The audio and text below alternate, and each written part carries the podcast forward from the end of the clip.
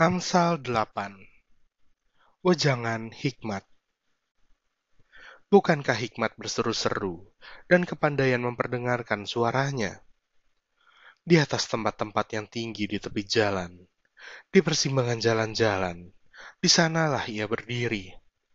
Di samping pintu-pintu gerbang di depan kota, pada jalan masuk, ia berseru dengan nyaring.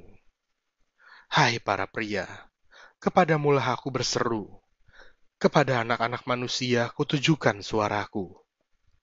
Hai orang-orang yang tak berpengalaman, tuntutlah kecerdasan.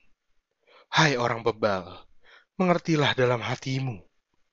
Dengarlah, karena aku akan mengatakan perkara-perkara yang dalam, dan akan membuka bibirku tentang perkara-perkara yang tepat. Karena lidahku mengatakan kebenaran, dan kefasikan adalah kekejian bagi bibirku. Segala perkataan mulutku adalah adil. Tidak ada yang belat-belit atau serong. Semuanya itu jelas bagi yang cerdas, lurus bagi yang berpengetahuan. Terimalah didikanku lebih daripada perak, dan pengetahuan lebih daripada emas pilihan.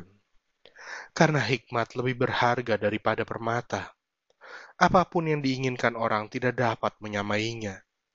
Aku, hikmat, tinggal bersama-sama dengan kecerdasan, dan aku mendapat pengetahuan dan kebijaksanaan. Takut akan Tuhan ialah membenci kejahatan.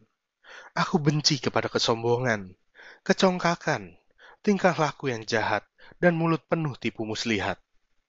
Padaku ada nasihat dan pertimbangan. Akulah pengertian padakulah kekuatan. Karena aku, para raja memerintah, dan para pembesar menetapkan keadilan.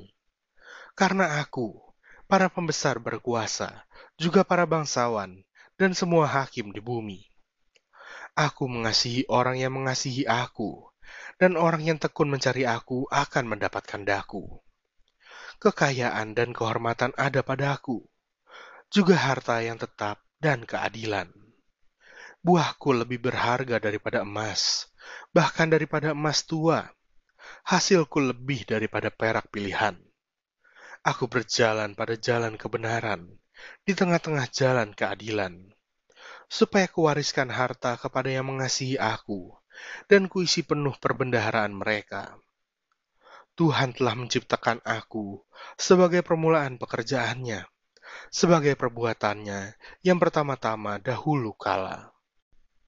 Sudah pada zaman purbakala aku dibentuk. Pada mula pertama, sebelum bumi ada. Sebelum air samudera raya ada, aku telah lahir.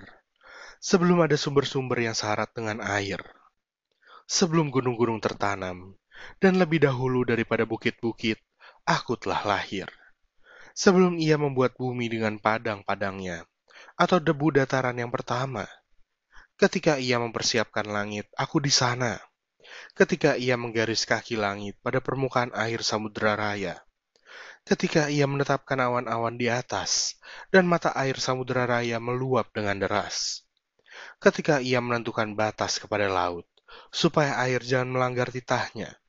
Dan ketika ia menetapkan dasar-dasar bumi, aku ada sertanya sebagai anak kesayangan. Setiap hari aku menjadi kesenangannya, dan senantiasa bermain-main di hadapannya. Aku bermain-main di atas muka buminya, dan anak-anak manusia menjadi kesenanganku. Oleh sebab itu, hai anak-anak, dengarkanlah aku, karena berbahagialah mereka yang memelihara jalan-jalanku. Dengarkanlah didikan, maka kamu menjadi bijak. Janganlah mengabaikannya. Berbahagialah orang yang mendengarkan daku, yang setiap hari menunggu pada pintuku, yang menjaga tiang pintu gerbangku.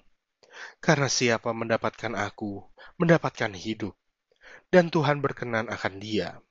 Tetapi siapa tidak mendapatkan aku, merugikan dirinya. Semua orang yang membenci aku, mencintai maut.